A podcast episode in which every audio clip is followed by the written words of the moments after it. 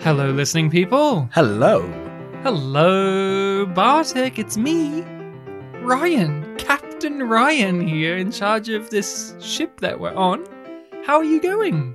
Nice to meet you too, Captain Ryan. I'm Bartek, but you already knew that. You're Uh, you're the Bartek. I'm the Bartek. For some people that don't know, my first name is actually Bartłomiej. You're a fart machine.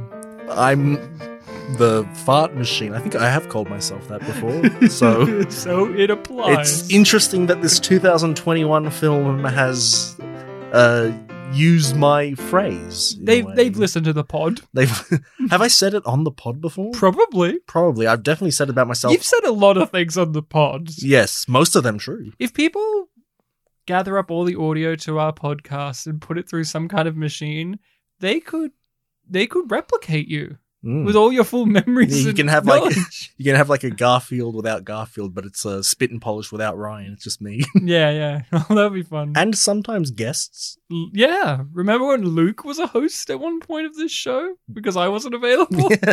you don't. I don't, I wasn't there. But enough of our history. Let's get into the show that we do here, Pictures Powwow, where we talk about a movie. We're a movie podcast. We talk about a movie that has come recommended. We dive deep into it. Uh, we go into a cycle where Bartek recommends a movie, I recommend a movie, then you, the listening people, recommend a movie. Feel free to drop us a line on the social media or in uh, to our email to uh, recommend movies to us. We'll add it to the list. We actually do need some recommendations, people. The list is a it's a good size, but it could always use some more Mm, yes, suggestions. It's going cold. It's going cold in space. I recommended the film that we're doing today, Really? the 2021 film. So last year this came out. Uh, Space Sweepers, which is a South Korean movie that is available on Netflix. So if you are at all interested in watching it, there's the information. Go ahead and watch it. We're going to be talking about it. Uh, I recommend giving the film a watch if you are at all interested in some wacky sci-fi adventures. But we are going to get into the details, so that that does mean spoiling it.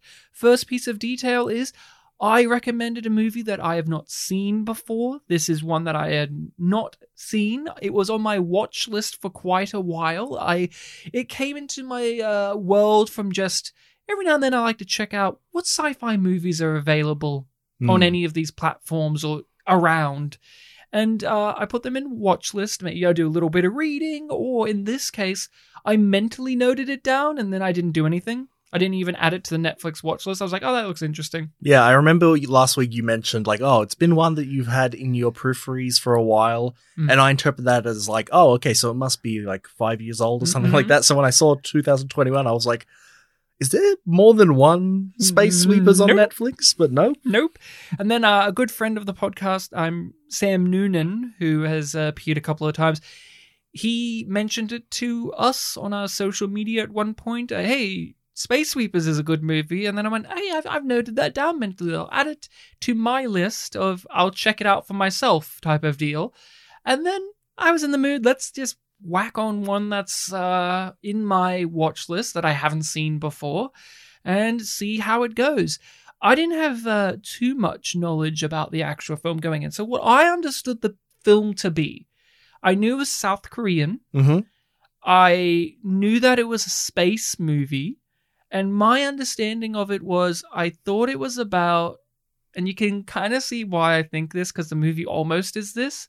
I thought it was about a bunch of space trash collectors, which is kind of true yeah, uh, who find a, a a robot, and it's very like and shenanigans ensue from there. That's all I thought the movie was. I thought, oh, it's about this these uh trash collectors in space and they find a robot and things change and then you see the thumbnail and there's a big robot like a big robot robot I'm like Yeah, that's yeah, the yeah. robot that they find but I'm kind you you can see how I'm I was almost right in that assessment because the movie leads you down one way with thinking about how they're going after how they find this little robot girl, but then uh, it leads you down another way with that. So what about you? I recommended this. I told you a little bit about it last week, but did you have anything going in?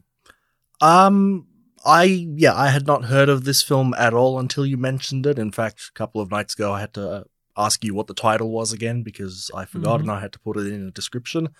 Um, but obviously, uh, you know, I've got the title there, so I can you know gather thoughts in my head about like, okay, what's the potential here? I didn't look up very much about it before watching. Like I said, I looked it up on Netflix, saw it Mm. was there, saw it was 2021. I saw the robot, which wasn't in the. I don't think it was in the thumbnail, but in like when you select the thing, it like Mm. shows you an image of it. Um, and I think my impression of like, oh, I think this is what it's going to be about was sort of similar to yours. It was basically like, okay, so maybe we're following like space janitors of some sort, Mm. and there's a robot involved. Mhm. So nothing specific about like finding the robot and going on an adventure. Like you remembered it was South Korean? I remembered it was South Korean. I obviously noted that down because I think every South Korean film I've ever seen has been for Pictures Powwow so far. Do you want to bring up your trivia that you brought up last week about South Korean movies? Is it because you're going to contradict me? No. No. So last week, um, before the episode that we did, I coincidentally, just out of curiosity, thought to myself, like, oh, what did, what did we do a hundred episodes ago? Mm. And at that point, last week, the answer to that was The Handmaiden. And why I wanted to bring that up is the captain in this movie, the the chick, was the lead actress in The Handmaiden. Oh, excellent. Yeah, be- because Mhm. I'm not too familiar with, you know, South Korean names or faces. Mm-hmm. I wanted to ask, like, oh, any returning faces in this one? And There's a few for me because I've seen a few of these movies, but she's the main one. I saw her and I went, I know you. It's she's aged. Obviously, it's been a few years since The Handmaiden when this came out, and her hair's different in this, and also she's playing like a futuristic character. On that movie, she's a character in the past. So, Mm. Uh, but I thought, oh, I wonder if Bartek will note this down because he brought up The Handmaiden, and I'm not too sure. But that was a movie we both Yeah, now- enjoyed very much. yeah, now to think of it, the three films that we've done, the three that I've seen have been like a past, present, future thing. yeah, the middle, right? the middle one was Burning for anyone that doesn't know. Yeah, yeah. So uh then I made sure to say, I don't know if you did, but I made sure to say, oh, watch it in Korean, you know. hmm Uh, but then the movie throws me for a loop because I, I select Korean because it naturally selects it as Yeah. English. But then the Oh, movie did, for you, did? yes, Okay. yes. But then the movie, lots of English in it. I was like, oh, okay. Lots of languages. Well, that's it. Lots of different languages. When I'm used to Korean movies, they may have the occasional English speaking person, like in Burning, for instance. yeah, Steven. Steven Yeun's character yeah. could speak, you know, English because that's a part of the mystery of his character, and also the real life actor can because that's he's American Yeah. and this is and that's his first Korean language film, so why not use it? So I was a bit thrown for a loop because I've seen them use multiple languages. I mean, The Handmaiden as well Hmm. had a, a lot of Japanese. a lot of Japanese because you know it involves Japan a lot, and so it wasn't unusual, but it was just like whoa. Uh, oh, it kind of reminded me of uh, by the guy who did Parasite, uh, Bong Joon Ho. He did a movie called Okja, which is also on Netflix.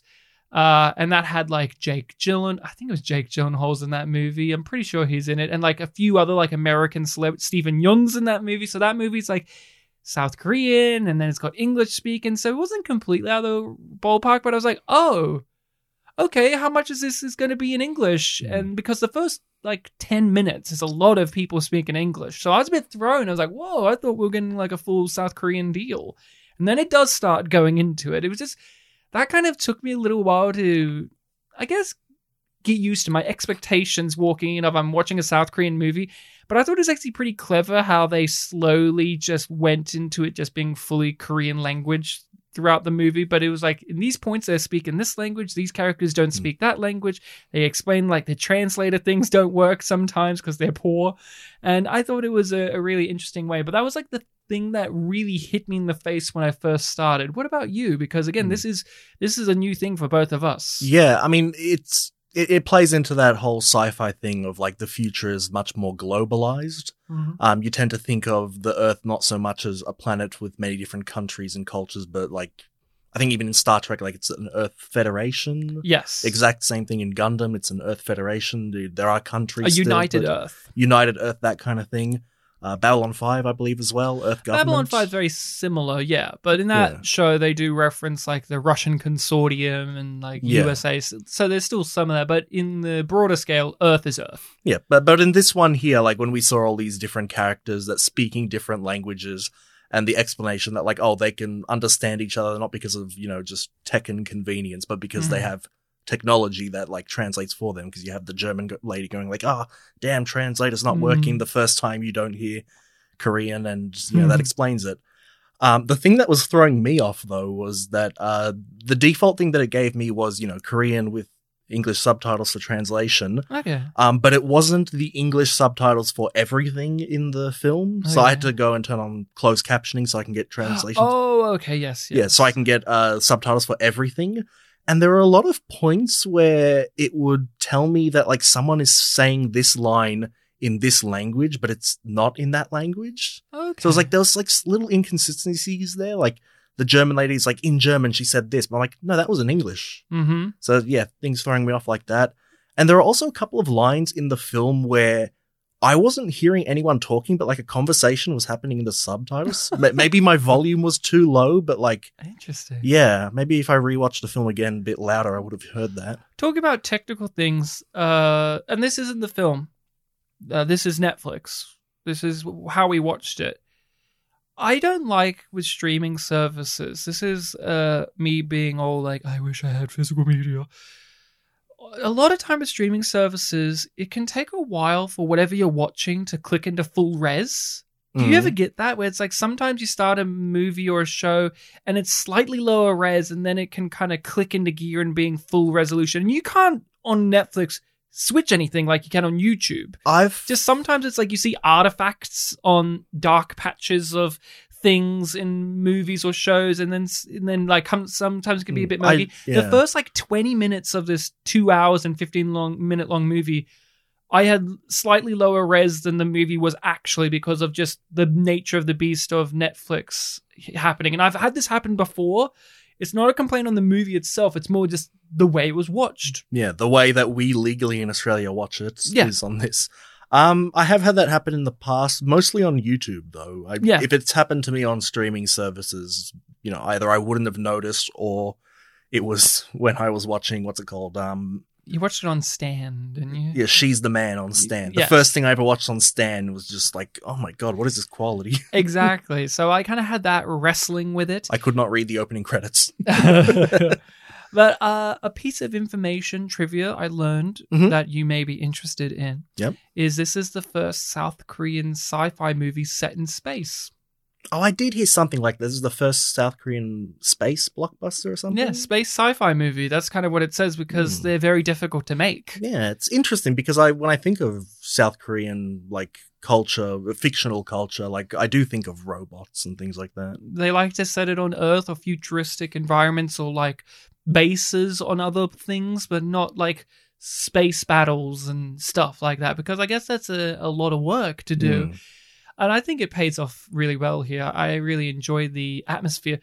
Some of the other things I wanted to point out to talk about weird technicals or weird little gritty things like that is since this is a multi language film, it does stress that this is 100% a South Korean movie, though. The, the Mhm. production of it is South Korean. It wasn't like a joint effort. Mm-mm. This is, even though there are multiple languages being spoken and actors of note from different countries and so on, this is a South Korean movie. Interesting. So it's one of those things, I guess. And then uh, Netflix is obviously involved here, and there are a few Netflix things or actors involved. So the main antagonist is played by Richard R. Armitage, uh, who was in the Hobbit movies Mm. but he is primarily like he's a great actor and i want to talk about his character in this movie because i have certain things i want to discuss but you know he's the evil businessman he's he's Weyland-Yutani, right yes, but he has the same name as one of the heroes from Monsters Inc.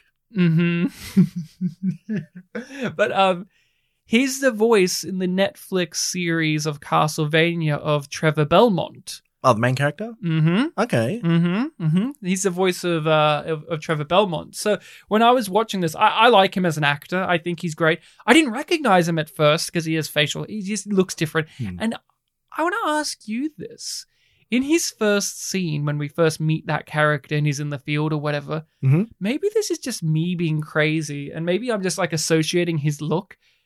He sounded German to me in that first scene, and then in the rest of the movie, he just spoke like Richard does in everything, which is like Englishman who's very sexy. But in that first scene, I'm like, is he doing a? Is this guy a German guy? I don't know. 'cause he's in the- me. He's a bit further down in the background when he has his first line, right? Yeah, and he has the dirt on his hand. He's like, it's not the dirty. And I thought he was German sounding, and then like none of the other scenes he was like that. His character was a real enigma to me. I, I wanted to know more what his deal was. He was very interesting, Sully was. Uh, he was he was uh, Guy Pearce in Prometheus if done right, where Guy Pearce in Prometheus is like the rich eccentric. Was he a you? Was he Weyland? Peter Weyland? Uh, in you've watched Prometheus. Yes. And I'm taking your word for everything you're saying. You don't remember Guy Pearce? He was uh Charlize Theron's secret father who they hid away, and he was like Guy Pearce in old man makeup, and he was just like, "I want the Prometheus to be young." and then then the Prometheus alien rips off uh, Michael Fassbender's robot head and beats and like hits Guy Pearce in the face with it, and he dies. Um, very funny, but uh, it's a similar idea where it's like this rich, uh, you know uh, entrepreneur guy, businessman is using their so-called humanitarian stuff to actually be nefarious and live forever type of deal. Yeah, God complex. A god complex. But see, this guy was done right because he's in the movie. Guy Pearce is like a surprise little twist in Prometheus, and you're like, oh, is this what this is about? And it's also like they got Guy Pearce in ludicrous old man makeup. Well, he Richard Armitage, he's just like he's normal age, and they just say that he's 153 years old, and you're thinking the whole movie, what's this guy's deal? Mm. He doesn't look 153. He's The- younger looking than some of the other characters in this movie. Yeah. But uh, those are some things I just want to lay out. There's some other little Netflixy things in here, like some special effects people and like some musical people, and there's just obviously Netflix was involved in some way in the production. And I'm curious of if they like how much pull they had, like in terms of like saying make the main antagonist played by this actor, or if this is a we've talked about this with foreign movies a lot, uh, especially with like Japanese stuff or or even maybe Bollywood stuff. They get a famous actor or like a, a foreign actor who's a well-known name and they just kind of shove them in even if it's a minor role in their movie and it gives it like this little appeal like hey Hmm. don't you want to watch this movie with Kiefer Sutherland in it because we're in Japan and we love him for some reason and you move on so I'm just curious about that but uh tell me what did you think about Space Sweepers I thought it was good. I had a good time with it. Uh, don't love it, but I think it did everything quite well. It was a fun time. yeah yeah Yeah. Um, I guess a bit of full disclosure. I started watching it pretty late last night. Um, and I had to pause it and sleep and then resume it after waking up. I remember the point that happened was right after, uh, Richard Armitage got Mm. the guy to kill the guy and then he Mm. himself got killed. the journalists Yeah, so ra- that was like almost exactly halfway through the film. So Mm. there might be some first half stuff that I might muddle up a bit. that's fine. Um, but I followed it pretty well after waking up. So yeah. Um, yeah, it was fun. We've done a couple of films in the past, um, where the plot revolved around like, you know, a group of, you know, lovable rogues lovable. Rogues. I was going to say, um, to differing extents, uh, cynical adults Mm. doing serious things, uh, having to look after a child. And then Mm. as, oh, as the film goes on, they, you know, grow closer to the child and they become warmer people. Mhm. Uh, we did, you know, Three Fugitives, babies out Baby's Day Out, Ice Age. Uh, we've done a few there, there have probably been a couple more as well, yeah. Yeah. But uh, it's it, it was a very you know familiar premise. Um, obviously not original, but that's fine. Um, and it had a very sci-fi, sci-fi, sci-fi flavor to it, which was interesting. A- an interesting sci-fi world. Yeah, a lot of things. Obviously, you're the big sci-fi guy, but even me, I, I was noticing some similar things to other things I've watched. Like I've already mentioned Gundam. Mm-hmm. I've been watching that a lot recently, and there are all these little things in this one. I was like, oh, that's very similar to this idea, but it's done very differently here. Especially like you know, there's Mm. Earth, the colonies in space kind of thing. Yeah, I enjoyed this. Ah, it's messy. Mm. And even before looking up trivia, and trivia does back this up. It's it's messy and long, but also it comes across as there's things missing, which there are. There are things missing in the movie. There, there Mhm. whole things. And I was saying to myself constantly, and I was like, "Oh man, I can't wait to talk to Bartek about this because I feel like this is going to be up Bartek's alley, and I feel like this main criticism Bartek's going to bounce off of." Oh boy. would this not have been great as an anime or a series? Could you not imagine that? Like, this comes across like Cowboy Bebop in a lot of ways to me. Hmm. This is the fucking Cowboy Bebop Netflix thing you should watch.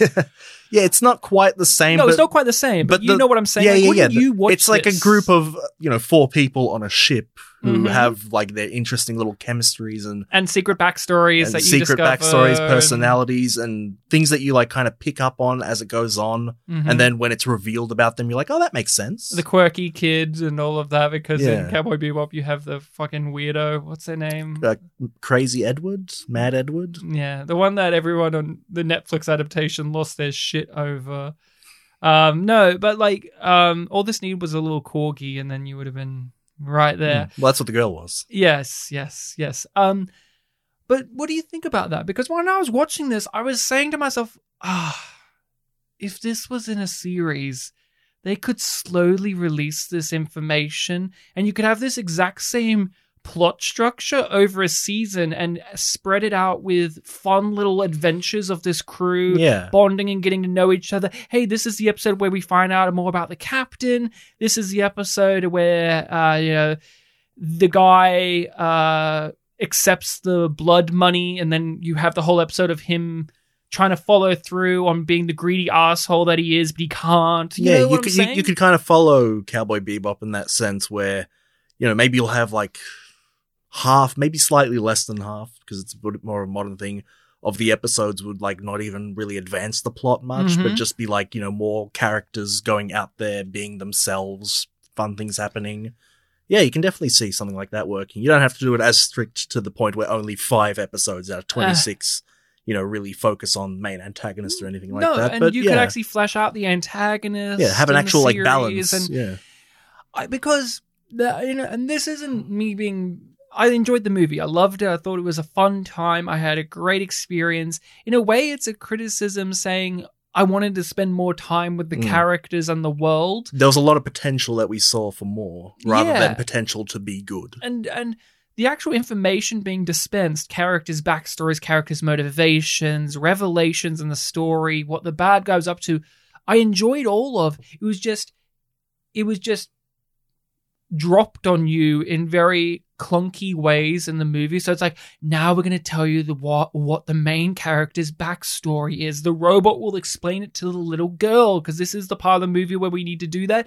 Well if this was in a television series you could have the whole episode be like that Hmm. where this is the episode where we fi- where we the audience find out that backstory and you get a wonderful it reminds me of again another thing avatar the last airbender there's a marvelous episode of the first season of avatar the last airbender where you find out why Aang left and how he got frozen Yeah, and it's you- a whole episode and that's like nine ten episodes into the first season Yeah, you could see the structure of that episode being like, you know, coming after a couple of episodes where we already got to know this character. He's a bit Mhm. grumpy.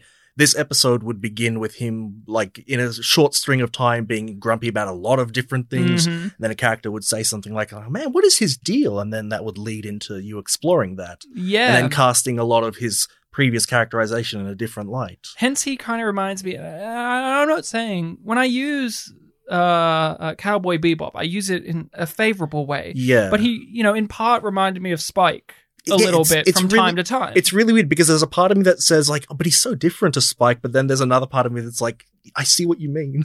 it's not saying that. What I'm saying is, I don't know if there's inspiration or not, but there is a definite wheelhouse that these two things live in. yeah. So it's not saying that this ripped anything off or it's taking from it. It is you would watch this after watching Cowboy Bebop, wouldn't you? Like if you were having a, a night or a If week you were- or whatever, and you were like, you- "Hey, what?" Instead of watching the live action Cowboy Bebop show, you would watch this. Yeah, if, definitely if you were saying something like, um, oh, I really liked how in Cowboy Bebop they're on their ship. It's this very Mhm. intimate space, and they have you know all these conversations and stuff like that.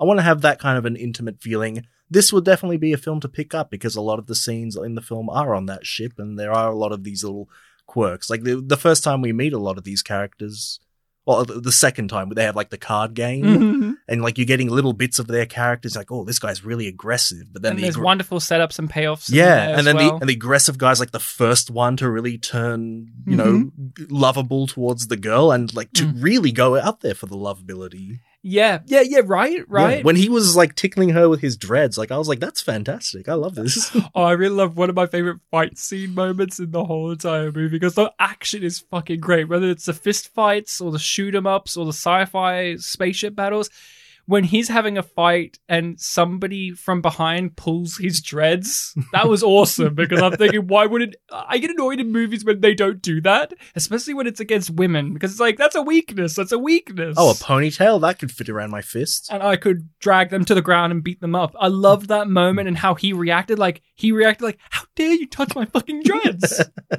how dare you do that?" Hmm. I really appreciated this. I thought it was creative, but also and unique, but in a way also where I can clearly tell that it has a love for multiple sources. It's not just Cowboy Bebop. For some reason, the robot reminded me. I don't know. It reminded me of several kind of anime robots as well. It there was something familiar about it, but I haven't picked a specific. Yeah, right. It's kind of hard to lock it in. In also a way, it kind of reminds me of uh, K2SO in Rogue One, the Star Wars movie, in a way too, where they're like this similar design, where they also kind of speak their mind too openly. Yeah, not not not not saying that this robot is like a servant character, but it kind of reminded me of like the butler archetype in the Mhm. sense that like oh something would happen and then they would have a line that's Mm. you know uh, very witty and v- Yeah. very funny. Yeah, and again, it's it, it was a it was a fun crew of people. I liked spending time with them. My favorite character was the captain. I loved her. I wanted to know more about her. In the trivia, the actress said like most of her stuff was removed, like her behind the scenes. So in like her her uh, backstory and stuff.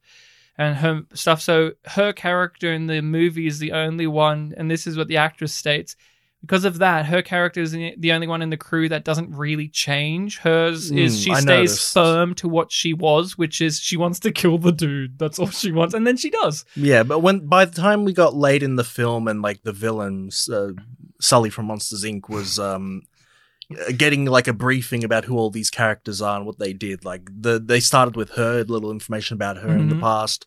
And that felt like, oh, this is finally something about her because she's kind of the one that we get. the- We knew about her tooth Yeah, that she had a like self destruct in her tooth. That was like the big backstory thing we knew for most of the movie. Yeah, and then but- we get that. Yeah, but whereas with the other ones, you know, we've got the the robot Bubs Mm. who you know has a whole thing going on. The father character, the main character of the film, obviously Mm. he's got a huge arc. Um, and former gangster guy. yeah, Uncle Tiger, my Uncle favorite Ti- character. I knew you would be. I watched him as that's Bartek's favorite. You would want to play him. Uh, I wouldn't be able to play him. No, but you would I'd want want to. to. I'd want, want to. to. Yeah. Um. Yeah, and he obviously, like I said, you know, rough guy, really stands out. Got a look about him, and then he's like the lovable teddy bear to the little girl. Mm-hmm. The little girl was a great character too. Yeah, she was a lot of fun. Like I remember back when we were talking about Ice Age. Man, I Mhm. remember this because I put the quote on the infamous picture I uploaded of us talking about how like, oh, you know, this normally with a child character, it's very easy to go wrong, make them unlikable, whingy, stuff like that. A device. A device, yeah, but she was a pretty fun character. Like she had a well played. cheekiness to her, even in moments where like she wasn't emoting much. Like the things she said were funny. Mhm. The way that they played off of each other was very funny. Like when she would just innocently like follow them around. They're like, no, get away, get away. Yeah, and I liked what she actually was, what what her special thing was. I thought that was really cool and added and the way they kept uh unfurling and, and and going through the layers of what her character is because at first you think that she's a, a little robot girl who's a who's a bomb and Hmm. then no she's an actual little girl Yeah, what's the deal with her pooping and and, then farting? she and has these powers and she actually wrote what's going on and how she's going to be able to be the savior of humanity was really cool. I thought that was a really neat sci- sci-fi way and how they set it up with the nanobots earlier in the movie and then using them through her and then then at the end using the nanobots again like it was this movie did a really excellent job as silly as the movie can be and as sloppy as it can be because it is sloppy and a bit messy in places as i said i think they just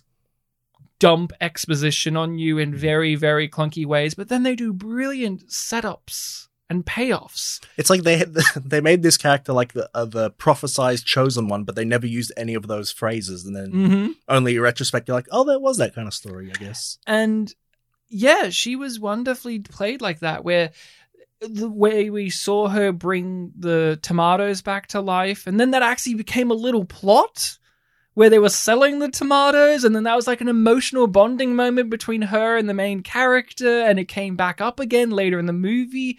Well in another movie would have been just like she brought it back and a character notices and they're like she's the special one but instead it's like oh cool we can Yeah. make some fucking money And there was even a point. there was even a point where I was wondering, like, oh, they're just gonna notice, and that's gonna be like the little device of the thing. But yeah, they did. They did bring it back. They sold the tomatoes, and it was a bonding moment. and it tied into the main character's drive money Hmm. he sees it and goes money! He doesn't see it. As like oh my god this beautiful miracle thing we can do to save the world. He's like no i want to fucking sell it. Gain $25 I think it was twenty three actually. oh yeah 23 and um it was really great. And the the setup with uh the captain and her sunglasses and how they were kind of x-ray and sh- she used them to cheat at cards and how that got used again later in the movie as well when the time came. And really great at those things and i got a kick out of that a lot like with uh your favorite character uncle tiger his little uh his little axe Mm-hmm.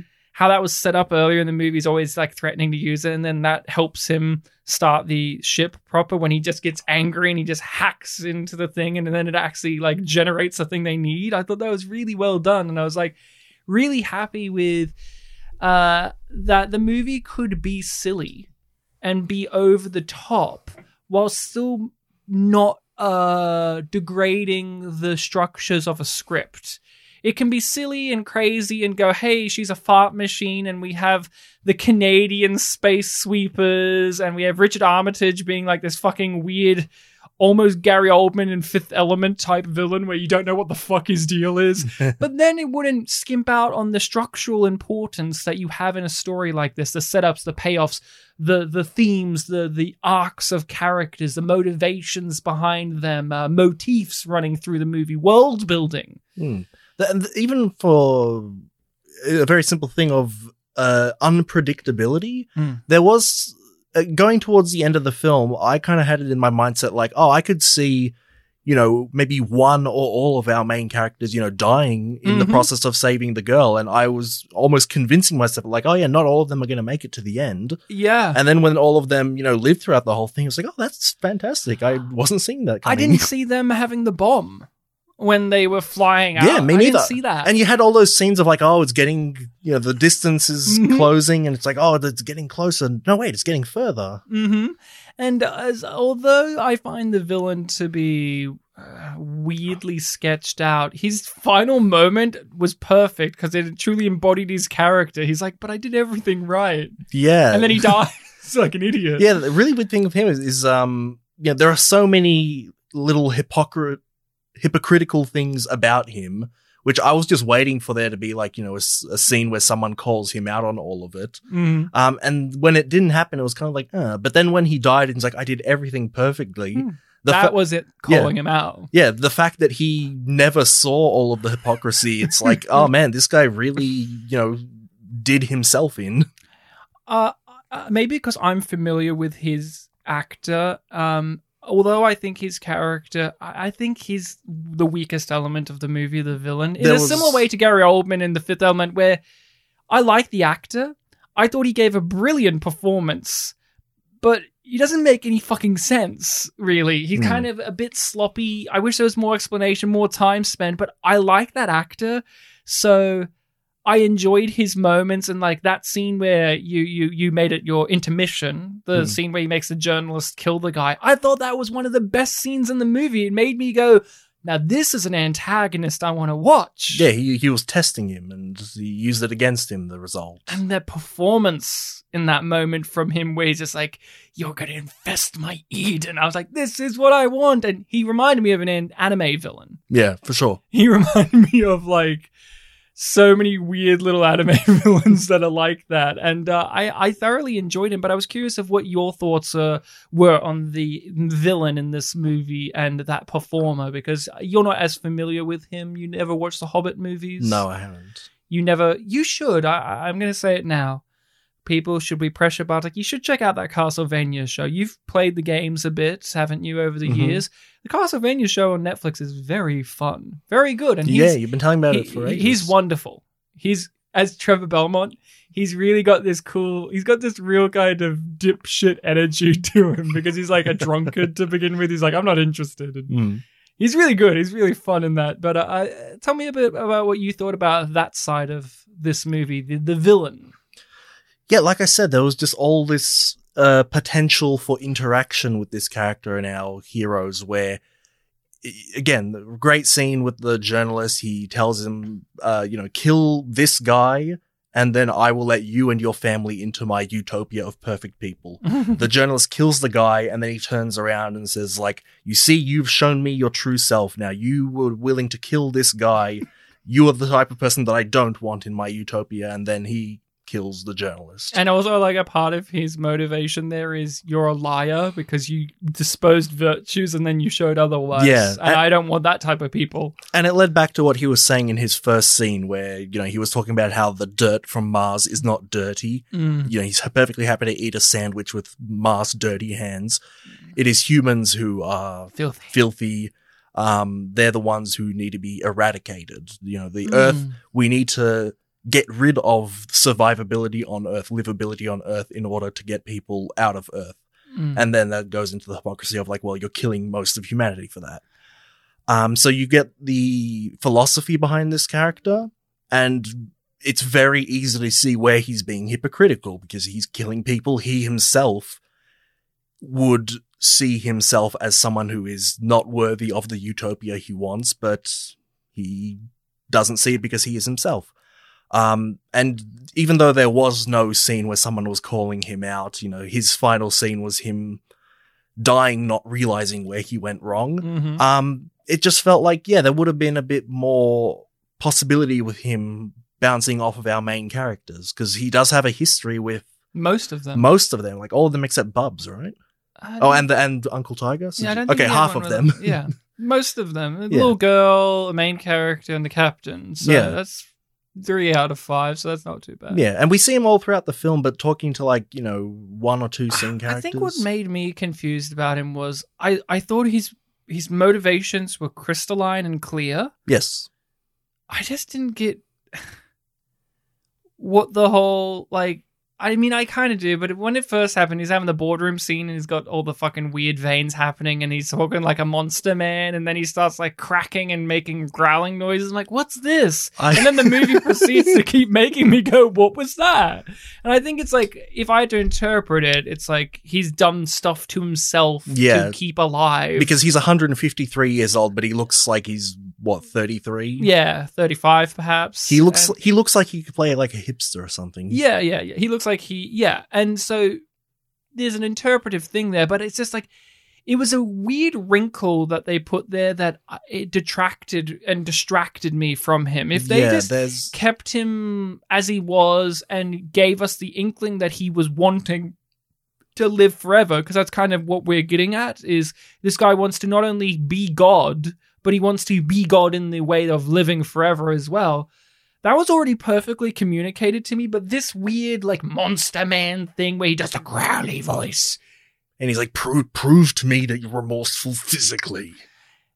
that was a distraction Mm. and it just made me go i need more from you I guess because you mentioned earlier the the the link with like oh he felt like kind of like an anime villain in a show that isn't a show a movie that isn't so anime with all of its Mhm. stuff. It reminds me of when I was watching uh, Detective Conan all those years ago. Mm.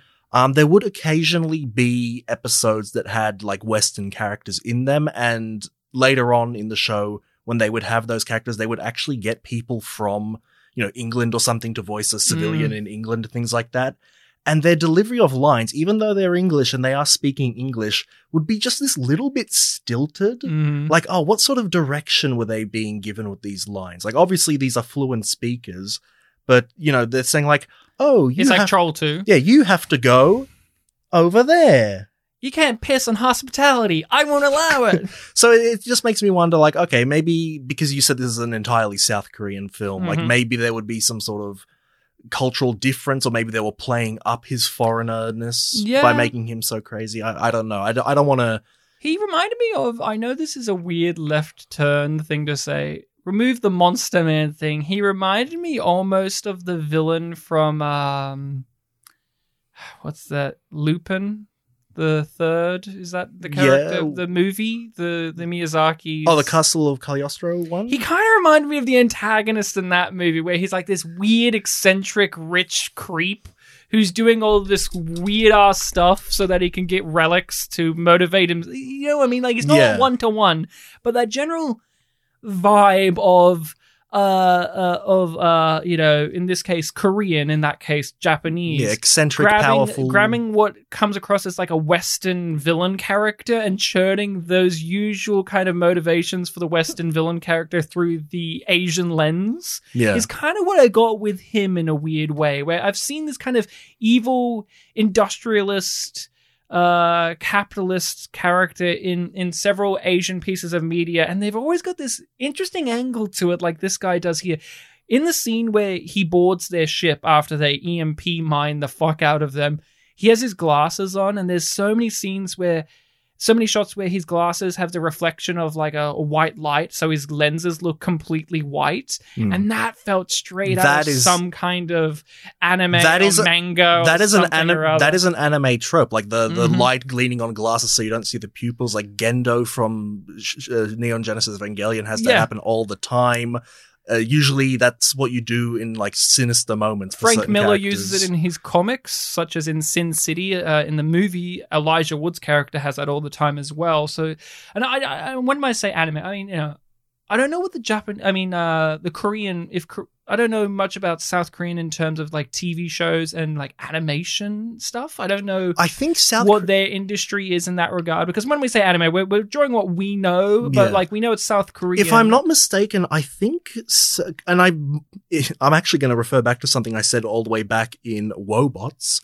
Um, I'm pretty sure South Korea has been known to like be a country that you outsource animation to, Mhm. which is the reason why I brought it up back in Wobots. isn't that where Simpsons do it?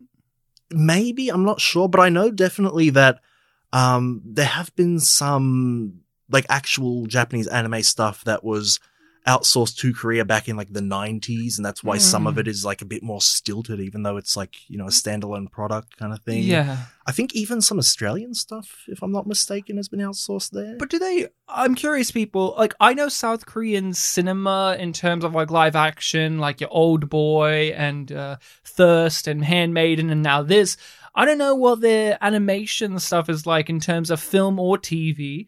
So obviously, when we say anime, we're just going off we, what we know from this. But like, I don't think it's unfair to say that Space Sweepers is taking from multiple sources outside of South Korea. I mean, there's a little bit of Firefly in this, which also Oh, took well, from yeah. Cowboy Bebop as Earlier- well, and there's a little bit of Star Wars. Yeah, there's a little earlier- bit of Star Trek, Earlier, when I was saying that this film has a globalized a bit of society, Alien.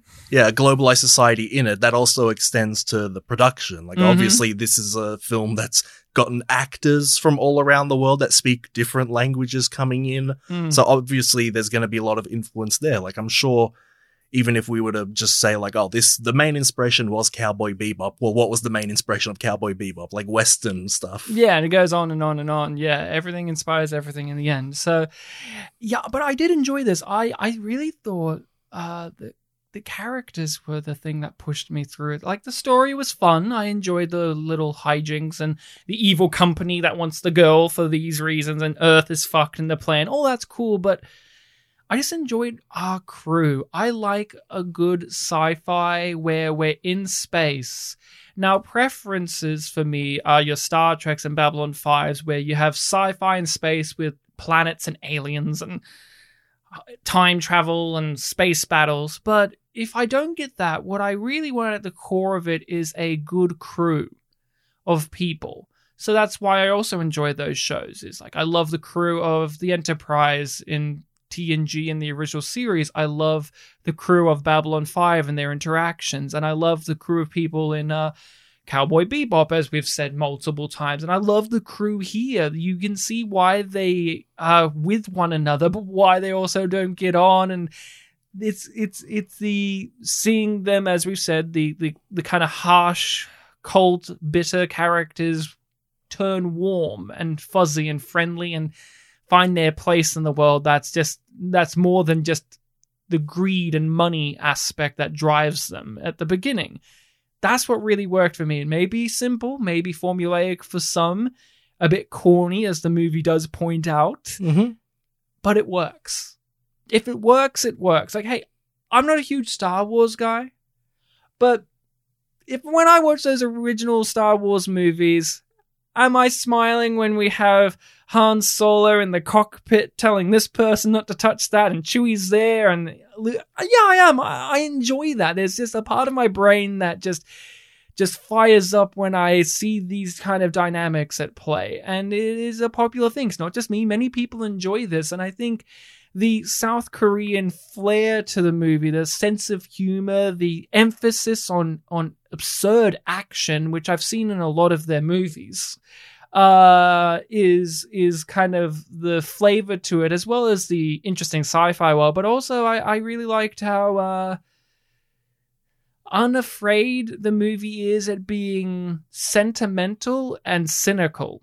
It will be nice and happy as like hey look this robot wa- is trans and wants to be a, a girl robot and th- that's sweet but then it'll also be like the main character has this really fucking depressing backstory and it's like oh the pendulum swing from really sweet and tender to kind of really tragic and sad and cynical was really well done. Yeah. And that's just another thing like Cowboy Bebop, Right? which is why we keep bringing it up so much, I guess. but yeah, it was it was a good time. Uh any particular moments that stood out for you in this? Um, yeah, I mean, we we've already talked about like uh, Monsters Inc. guys, all his scenes where he points out like, "Oh, you, this is your true self." Like, as much as I did want a little bit more from him, and maybe even just some interactions with him, like his philosophy at least was clear cut. Like he Mhm. did mention, uh, he thinks like. I think it was on a genetic level. Mm. Some people are just evil, and then you even had a scene with the heroes where they're like, "Are we bad because we're poor? Are we poor because we're bad?" And it's just like you know, yeah, they, all these little they apply it to religion. Religious allegories used a lot here: sin and godhood, and yeah, a lot of little philosophical things like that, which you know makes you think a bit more. Um, things in specific. I mean, there's just so many little funny moments. what did you think of the robot? Hmm? What did you think of Bubs, the robot? I was 'Cause they were actually- a character I thought you would enjoy. Yeah, I was literally about to bring her up. Uh, I really liked the little touch of when, uh, I forget her Korean name, but Dor- the Dorothy, the little Mhm. girl. Um, something like Kitma, Kitna. yeah, it's like all hyphenated names. I have to get used to Mhm. that. Um, when she, the little girl, brought up like, oh, you, you the, her gender identity without having been told beforehand, and like Bubs blushed Yeah, and like, called, called her sis or something. yeah, something like that. Um, a- and her reaction to that, you know, like putting on the blushing things, that was funny. um, and that that that was one of the really big things that you know endeared her to her. yeah, I, it reminded me of GERTY in Moon when GERTY in Moon would have the emoji faces Yeah. that would really endear you to that computer, that robot, that AI. And That that was a- yeah, and that uh, and then uh yeah, th- it was similar in that moment where it's like you got this blank face thing. They even point out earlier that they don't have a mouth. it's like shut your mouth. I don't have a mouth. Uh, and then the blushing thing and the eyes and all that was really cool. Oh, a moment that I thought kicked ass because the captain lady's so fucking cool. When uh, I can't remember who they were talking to. I think it was like the the black foxes, right? Mm. um, where she says, I'm not giving an order.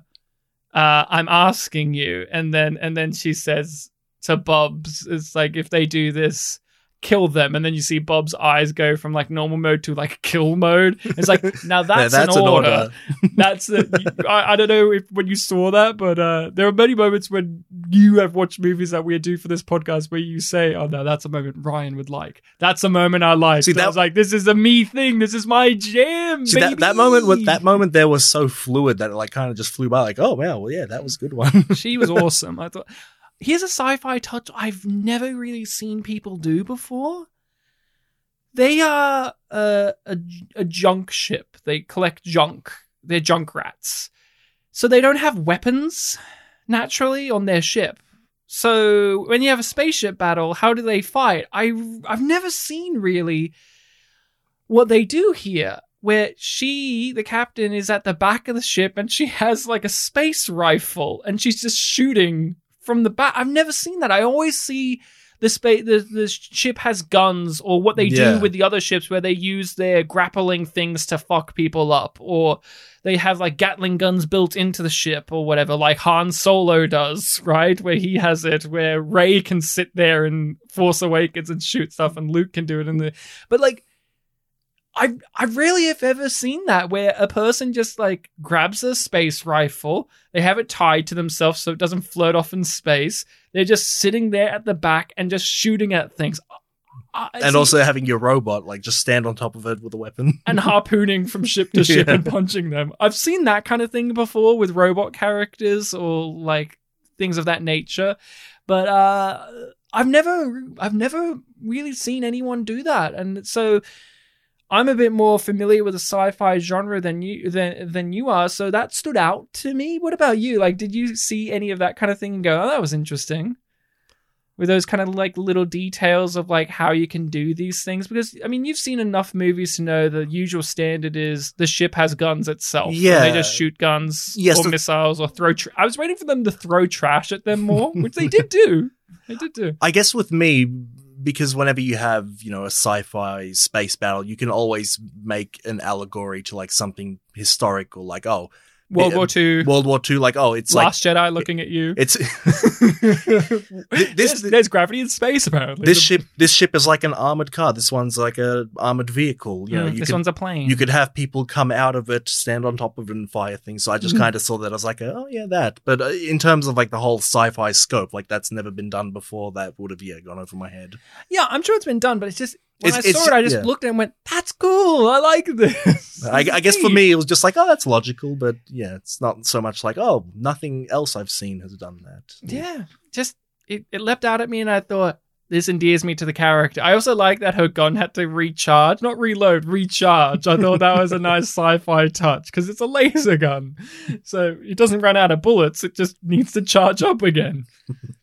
Really awesome. Bubs was a cool character. I love the design i loved how they set up their gender journey throughout the thing. I loved how at the end they still had the male voice. It's like, no, I can't keep this voice. This is silly. And of course, uh, this would look cool in animation and it looked cool in live action. Hence, like when I saw the movie, I went, man, I would have watched this as like an animated show as well. When at the very end, when they were showing the characters and Bubs is just like a human, humanoid looking woman now, and they're still sitting outside on the ship in space reading, and their hair's like floating around. I'm like, that's a cool visual. That's like an awesome visual. You know, it's one of those things where you see it in live action, it still looks cool, but like if you saw that in an anime, like in an animated thing or an illustration of that, where you got like, you know, your typical kind of young Korean looking lady in the usual kind of garb that they wear, reading like a magazine,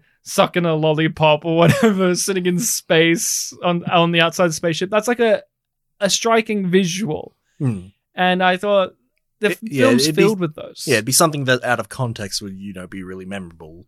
Yeah, yeah. I liked how Pierre factored into the movie because he seemed like he wouldn't, and then he did. The the French lover boy. Yes, yes. he was good. He was he was very fun, and I like how he factored in. He, he did a marvelous job because he, he kind of went away, then he kind of came back, and then he went away again. And the way that they did that at first, I was like, "What's the point of this character?" And then he came back and he had a point. I was like, "Okay, movie, you tricked me." Because I thought you were just having this guy be here for no fucking reason, but then he's actually here for a reason. So thank you, movie, for proving me wrong. I also didn't expect the Black Foxes to be all of the, like the the space sweepers bosses basically. I didn't that was a twist i didn't see coming honestly. I was i thought that was neat especially how the, the the chick that we were talking about at the beginning of the movie was like fuck this translator doesn't know. i didn't expect her to be one. Yeah, that was uh, a, I mean, that was a neat detail and i also love the narration at the end from the little girl about what everyone's up to nowadays and like the main character is like 10 pairs of shoes like and you see him with like a really know, Nice pair. vibrant, stands out in the scene shoes. That was that was great. Uh, I can't think of much else to say about Space Sweepers. I thought it was an enjoyable time, not a perfect movie.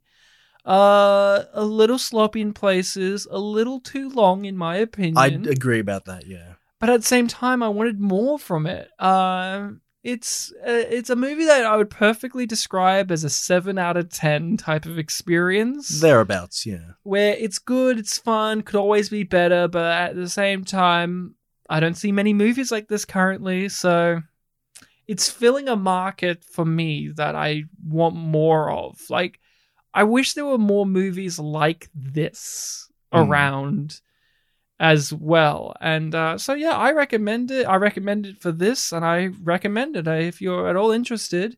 There's plenty of fun twists and turns and action set pieces and character moments, and it's it's an enjoyable film. yeah. It's it's one of those things where you say like, oh, it's it, yeah, it's a seven out of ten, and you know, seven out of ten's kind of like uh got a bit of a negative connotation to it. Mhm. But it's also one where you have to go like it's seven out of ten, but it's it's a very very fun film. And hey, do you like fun things? Watch this; it's fun. yeah, it's a rollicking time, and it cares about the characters that you're following. It isn't.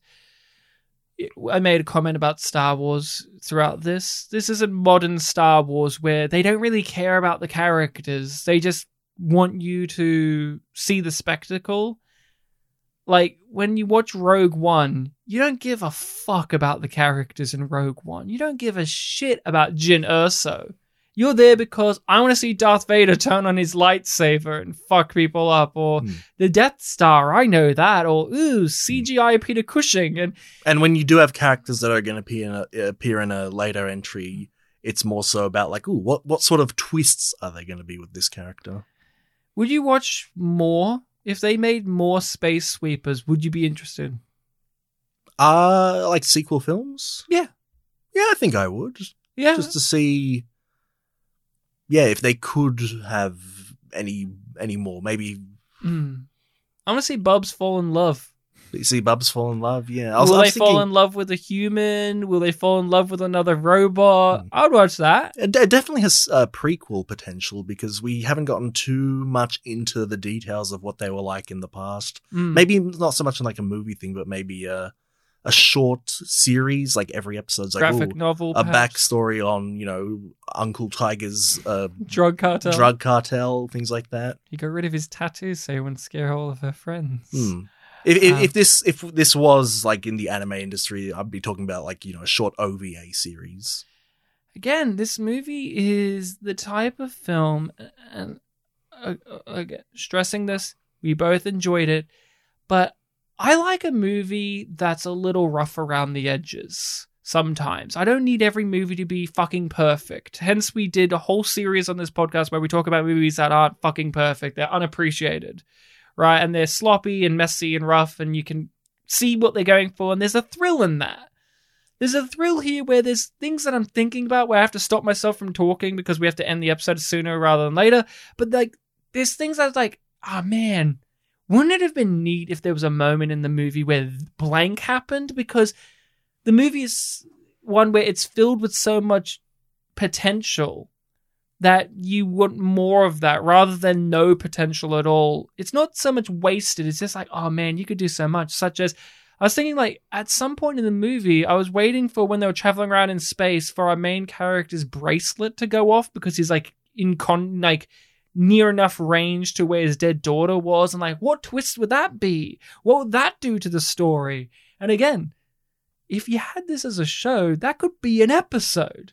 Again, it's one of those things where its imperfection its imperfections is a part of the the joy of the movie. Mm.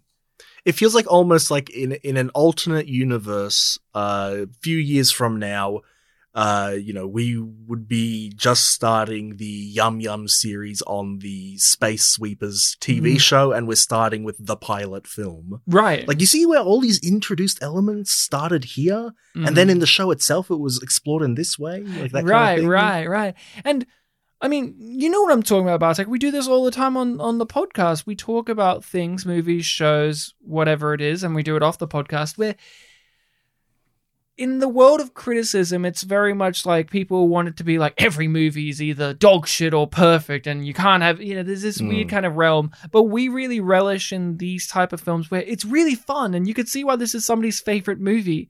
But it's a bit messy and doesn't work here, and you Yes. kind of want to rework it. That's why we love something like Nothing But Trouble, where Nothing But Trouble is like this unfiltered madness from this Hmm. one man, and yet there's so much in there that you're like, that's great Mm. Twist this around, do this, expand this here, translate this in this way. And that's a joy to me. And this is what I got when I finished the movie. That exhilaration that I had of that variety came back, which I haven't had in a little while because we've been doing more like prestigious films or more, Mm. you know, romper stomper. which has a series films. apparently yes, yes, we didn't bring that up, but it has a series. uh, but yes, Space Sweepers, enjoyable film. Watch it, people. Recommendation is actually from the listening people. Next, uh, the next one. Did you know? that? Hold on, hold on a second. Now, Ryan, there's a problem with what you said because normally in the first week it's it's me, right? Then it's you, and then uh, after you it's the. Oh, you're right. It is listening people. It's the I say- listening yeah, people. Yeah, go on. You're right. I forget what I said. It's, yes, you're right. Unless you want to do it again, No, no, no, no. You were right. you listen to the show. no, y- well, b- uh, well, I, actually, I actually haven't listened to any Pictures Power. Whoa, to be fair, but whoa! Did Gil from The Simpsons come into the room right now? Oh, jeez! oh man, my wife, my the wolves are at old Gil's door. I was about to say that line. Yes. uh, so the listening people have recommended uh, an older film, a film from the Ah, fifties, a bad film. Well, Well, you said old. That's why I said Oh, bad okay. film. it's got Marilyn Monroe. Bus Stop, which Oh, was is this one recommended by one of Will's friends? Well, specifically, you wrote in our, in our notes because this guy recommended two movies, one of which we've already done. You you had to delineate Will's mate, and this one is Will's chum. I remember that now. so yes. this is recommended by our, our friend Will's chum, uh, David, I do believe, Yes. if I'm not mistaken. and he was friend. Stop. Yes, and he was the friend for a streetcar named Desire. Was it? Mhm. Yes. So two older films with iconic actors. Uh, I don't know Bus Stop.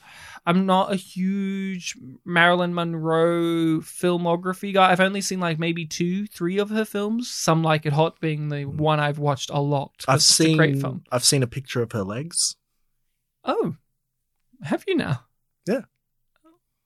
Oh, I'm, oh, okay. Well, there you go. Why are you being awkward? I was just sharing my history. because you you did it in the stammering way. I, I I've seen a picture of her legs. Yeah. and just to be clear, you weren't watching my hands when I said that, right? I I, Well, I'm, they're not doing I anything heard now. the vigorous motion of them. So uh, I was pointing at my well, legs. mhm, He has three.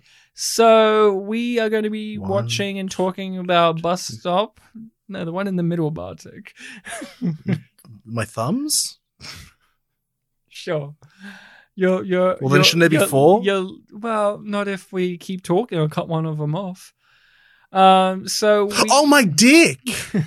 oh my penis! It's almost like for some reason you were shy to say it because you're like, this is in your brain. This is the one my mum listens to. I'm not gonna say it.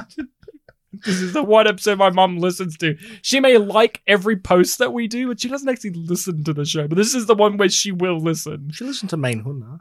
Of course, because because she knows the film. Mum, if you're listening, also listen to Empire Records. We have a really funny skit in that one. Bartek's mum, could you please also listen to Urotsukidoji 1 and Urotsukidoji 2, Legend of the Demon Womb? yes, and keep in mind the DVD is in my room. Yeah, you could watch it for yourself. Actually, Bartek's mum, watch the hentai films. Or what's hentai, you ask? Well, I'm sure your son Bartek like can a- explain it all to you in the comfort of your own home. It's like a chicken, but it's wearing a tie. Ah, there you go. Uh, people, you can find us on the social medias of Facebook and Twitter, Spit and Polish Presents. Email us at spitandpolished at gmail.com with any of your questions, queries, thoughts, concerns, and recommendations. As said, we take them, we put them in the list, and we hopefully cover them on the show one day in the future. Hmm. Uh, Bartek, a pleasure talking South Korean films with you yet again we keep giving you some interesting ones to watch. Uh, uh, one day we're going to do old, old Boy because that's probably one of the biggest Mm. One one of the big big dogs that you haven't seen. That's true. We also have to do a really shitty one. You Just- want me to find a shitty South Korean movie? Just to really fuck with me, yes. I have to find one. It's like, oh, this one's really good. This one's really good. Rat fuckers from Venus. It's a lot of fun. I don't know. Rat, Rat Fuckers from Venus sounds like a Harmony Korine movie. You're- After he did Spring Breakers, You also have to give me a Harmony Korine film because you've been telling me about it for a long time. I haven't have told any- you about Spring Breakers, and even Alex from the Contrarians has brought up Spring Breakers on this podcast. He did a movie called Trash Humpers. Mhm. So, yeah. So uh, next week, 50s film Rat Fuckers from Venus. Okay. Till then, people, Remember to fuck a rat. I was going to try and replicate the sound of a rat fucking thing, but I don't know what my vocal thing would be for that because a part of me was going to do a meow noise, but then that's not the right noise. That's a cat fucker. Well, well. Oh, so you're interpreting it as the rat getting fucked. Okay, so it's not a rat who's fucking. No, no, no. Okay. It's it's a it's a person who's a rat fucker, Uh huh. and the rat is getting fucked. Okay, so you're not one for like the the child molester joke where it's about it's a child that molests. That's not a joke I've thought about, but thank you.